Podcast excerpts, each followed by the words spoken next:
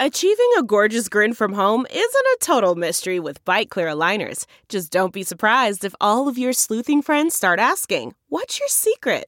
Begin by ordering your at home impression kit today for only $14.95. Byte clear aligners are doctor directed and delivered to your door. Treatment costs thousands less than braces. Plus, they offer flexible financing, accept eligible insurance, and you can pay with your HSA FSA. Get 80% off your impression kit when you use code WONDERY at Byte.com. That's B-Y-T-E dot com. Start your confidence journey today with Byte.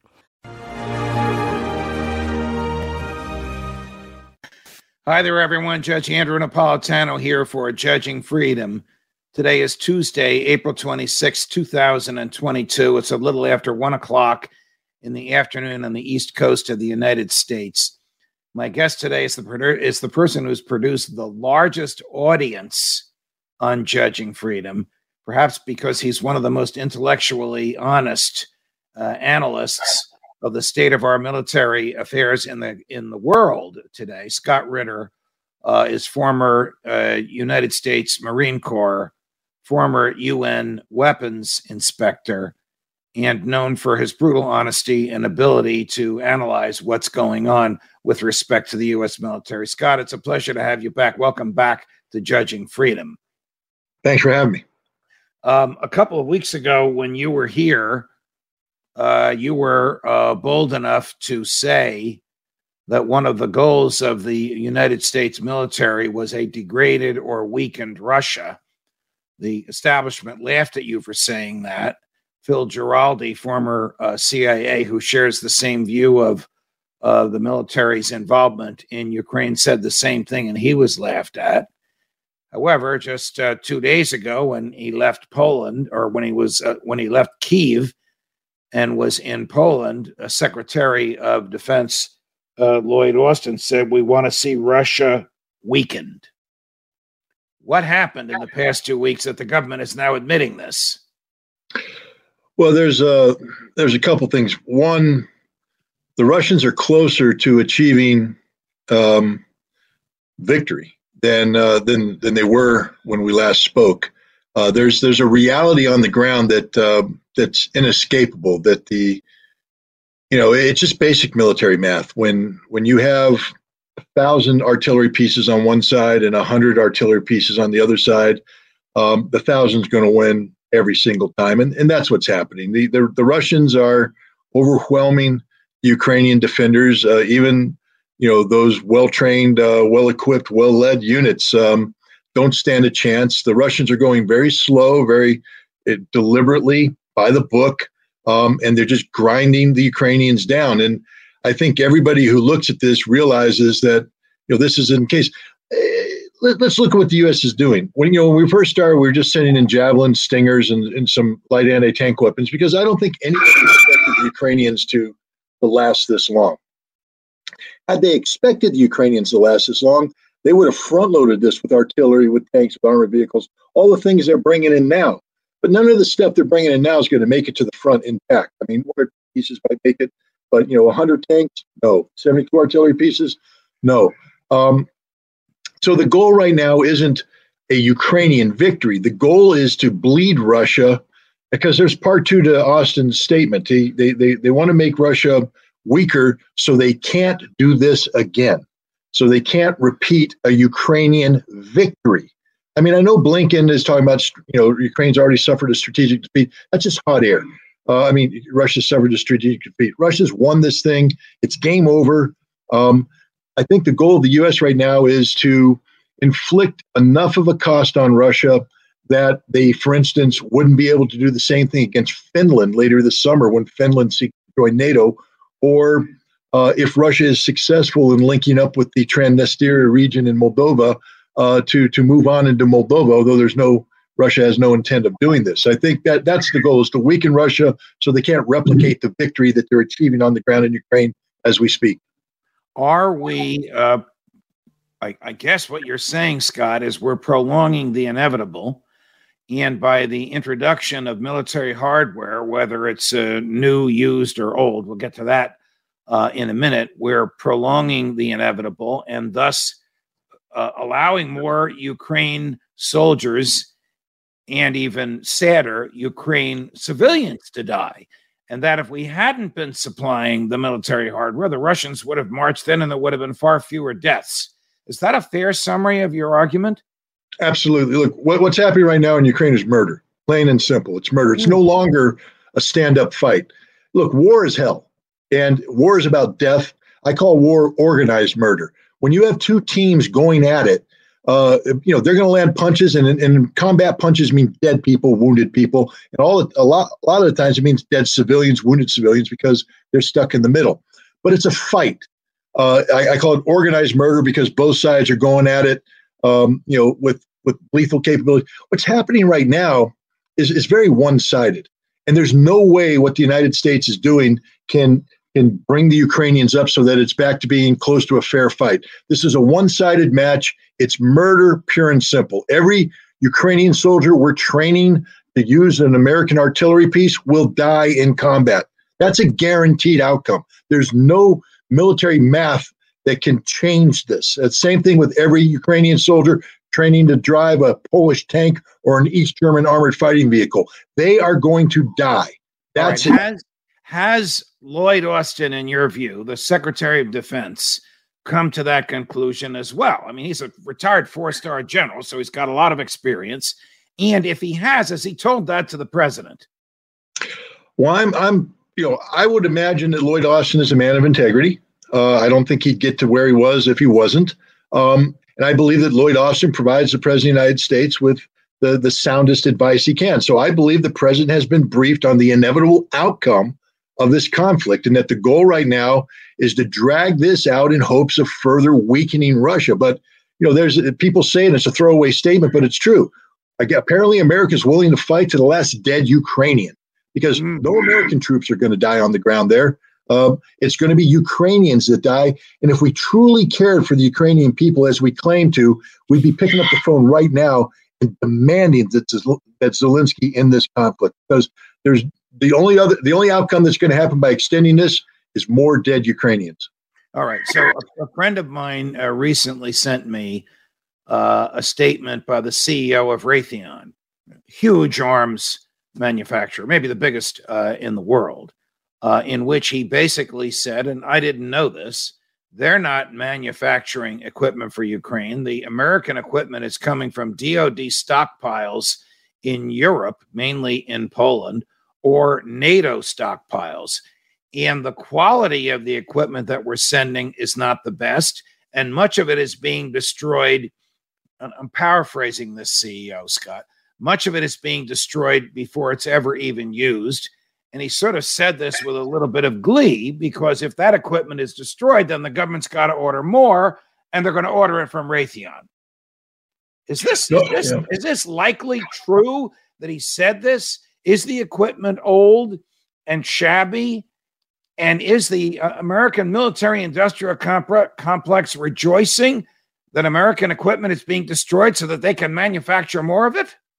Well, I can't speak to the Ameri- to the to the military industrial complex. I'll take the CEO at, at his word. Um, he apparently is happy about this because this will require uh, the U.S. Congress to allocate more t- U.S. taxpayer dollars to buy more uh, Javelin, Javelin C models. I think there's even an, uh, an advanced uh, version coming out beyond that. The models that are being provided to the Ukrainians, understand, you know, we say we want to help the Ukrainians. We're sending them the oldest equipment we have. Now, these are old A and B model Javelins, FGM 148s. Um, they've been upgraded. What's a javelin, Scott? Let me interrupt you. What is a javelin for, for lay people to understand? The javelin was the weapon of choice that we started sending back, um, a, you know, a couple years ago when we started sending lethal aid. It's a it's a man portable uh, anti tank weapon, usually fired by a crew of two. One man can fire it. Um, it's a very effective system when new. Uh, it can guide in. It can destroy. Uh, it can destroy tanks. But the weapons we're sending them are old weapons. The electronics uh, that that operate the ailerons that guide the missile um, aren't don't don't work right, which means when they fire the missile, it's missing the target.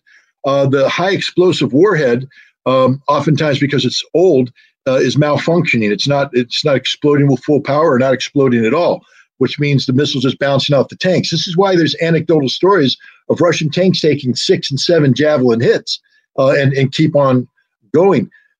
Frankly speaking, when we send this weaponry to the to the Ukrainian soldiers, we're committing them to die. Uh, they're you know they they get up. They're very brave soldiers.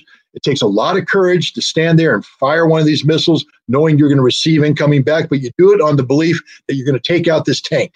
Um, you're not. You're firing. The Russians are killing you, and your missile's not doing its job. And it's it's just simple suicide. And again, you hit on another point. The vast majority of these missiles that are being shipped aren't making it. They're being blown up en route, or when they do make it, they go to a warehouse.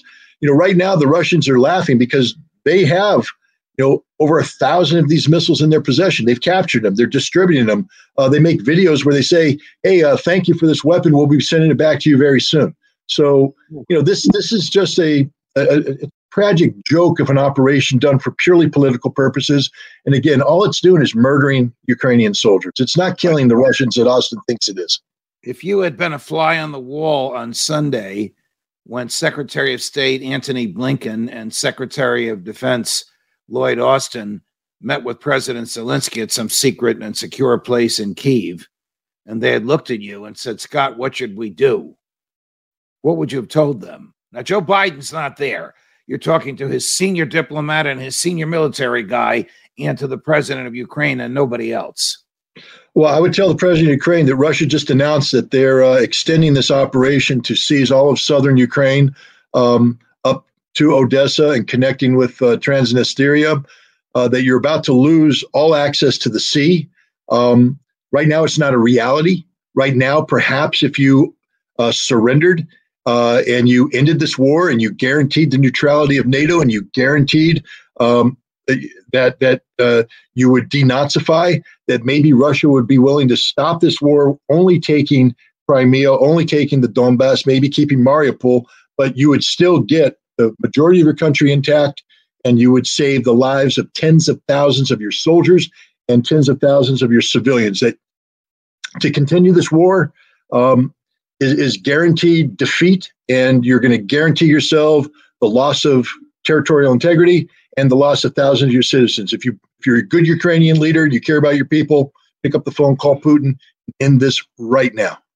Why is it that we don't hear this argument? We don't hear it from American politicians. We don't hear it on the news media. Maybe my former colleague uh, Tucker Carlson uh, veers uh, into it. Uh, why, why does there seem to be this monolithic view that the Ukrainians can win, that they're fighting for their homeland, that they're far more devoted than the Russian conscripts, that they're David who will overcome Goliath? Why, why don't I hear the, the realistic Scott Ritter analysis from anyone besides Scott Ritter and, and our friend and colleague Phil Giraldi, who shares our views? Well, you know, we're dealing with perception, not reality right now. And, and the Biden administration has shown that it's willing to lie to maintain perception. We saw that with Afghanistan when Joe Biden picked up the phone call from Ashraf Ghani in July, and Ghani was panicked with 20,000 Taliban coming across the border. He said, You got to keep supporting me. You got to keep the airstrikes in. And Biden said, No, no, no. You need to get back on TV and tell your people everything's going to be okay, even if it's not true. That's a direct quote. Biden's not about the truth. He's about perception. He's about shaping perception. And um, that's why we're not getting the truth because to acknowledge uh, Russia's true capability means people will start to question why are we expanding NATO eastward? How much money is this going to cost us to, to confront the Russians? Uh, you know, is there a danger of nuclear conflict? These are all valid questions that come out if you view things realistically. Biden's about shaping perception, trying to mold public opinion in advance of a political election where he runs the risk of losing Congress to the Republicans. Is there a danger of nuclear weaponry? As um, Foreign Minister Lavrov, the, the, Russian, I almost said Soviet, the Russian uh, foreign minister said just over the weekend. There's always a danger when you have uh, two nuclear armed powers uh, facing off with each other. And let's not. You, you mean Russia and Ukraine or Russia and the U.S.? Russia and NATO. Um, this is very much a NATO fight. NATO is at war with Russia right now. Lloyd Austin made it clear. When you say that the goal of your policy is to kill Russians, you're at war with Russia. And Russia knows this. So Russia is continuing to remind NATO that and the United States that um, while you you may want to kill a couple of us here and there, don't think about putting your troops on Ukrainian soil. That this will lead to a direct conflict between our two sides, and now the potential of nuclear conflict is very real, very imminent.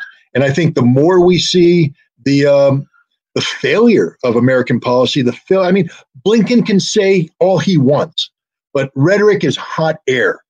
Ground truth is boots on the ground, steel in the body. And right now, the Russian boots on the ground are putting Russian steel in the bodies of Ukrainians. That's the reality. And no amount of hot air from Blinken, Austin, or Biden is going to change this. And, and yet, you have American politicians who are embarrassed by this. So they keep talking about putting troops on the ground, things of that nature. That's suicide. What is the uh, American intelligence community? I guess CIA. Maybe there are military intelligence there as well. You would know that uh, better. What is the CIA advising the president? Russia has an unlimited number of, uh, of troops that are about to come in, or uh, Putin's inner circle hates him and somebody is going to knock him off in the next two weeks.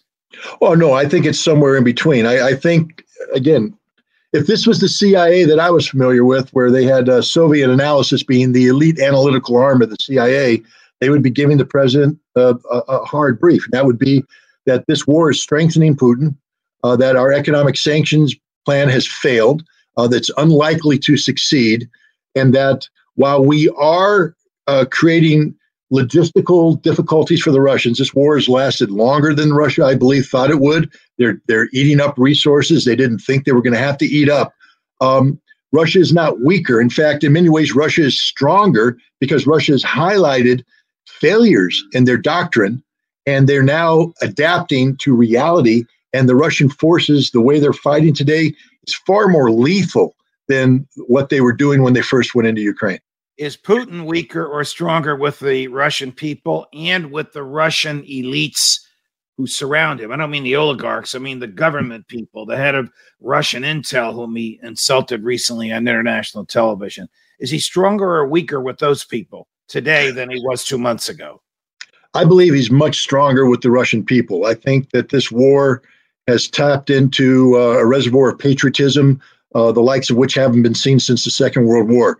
Americans may poo-poo the concept of the Azov Brigade, the and and, and not for the Russian, it's life and death. It's real. They they understand what the Nazi ideology is. They understand the sacrifices made.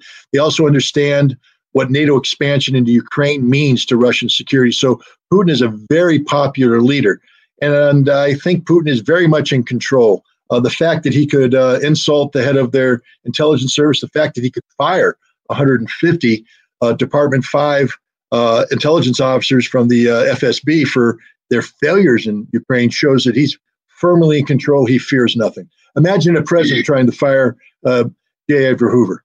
Wasn't going to happen. Putin's right. firing people because he's not afraid of them. Let me go to the third rail uh, of this conflict, uh, which was addressed by Chris Coons. Chris Coons is the senior United States Senator from Delaware. He occupies the seat that Joe Biden occupied for 36 years when he was in the Senate. Chris Coons is also Joe Biden's best friend in the Senate. He's a moderate Democrat. We're not talking about Lindsey Graham or the late John McCain. We're talking about a, a moderate Democrat from Delaware. Recently said we have to think seriously about American troops on the ground. Question Is the White House and is the Pentagon thinking seriously about that? And then if there's a political view that you may have, I know you're a military analyst. Uh, would Coons have said this without running it past old Joe first? Well, I'll answer the first part first. Um, there, I don't believe there's any military professional that's advising the president of the United States to put troops on the ground. The president made it clear that we will not be going into Ukraine. We will not fight for Ukraine because to do so could bring about World War III. So the president is clear eyed about this. He knows the ramifications. Chris Coons is a politician. Chris Coons is not a military expert. Um, Chris Coons isn't on any major, uh, he, he's not able to officially uh, articulate uh, dis- dispatching troops as policy. This is personal political opinion. I think it's political cover. The Democrats are going to be slaughtered uh, over Ukraine. This is a huge failure on the part of Joe Biden. And I think what Coons is doing right now is creating a a scenario that said we could have won this if uh, type thing. So it provides political cover uh, that I said if we had sent U.S. troops, we wouldn't face the situation we face now. But he knows darn well that U.S. troops will never be on the ground in Ukraine. And how does he know that? Because he's a close friend of Joe Biden. He's had this conversation with Biden.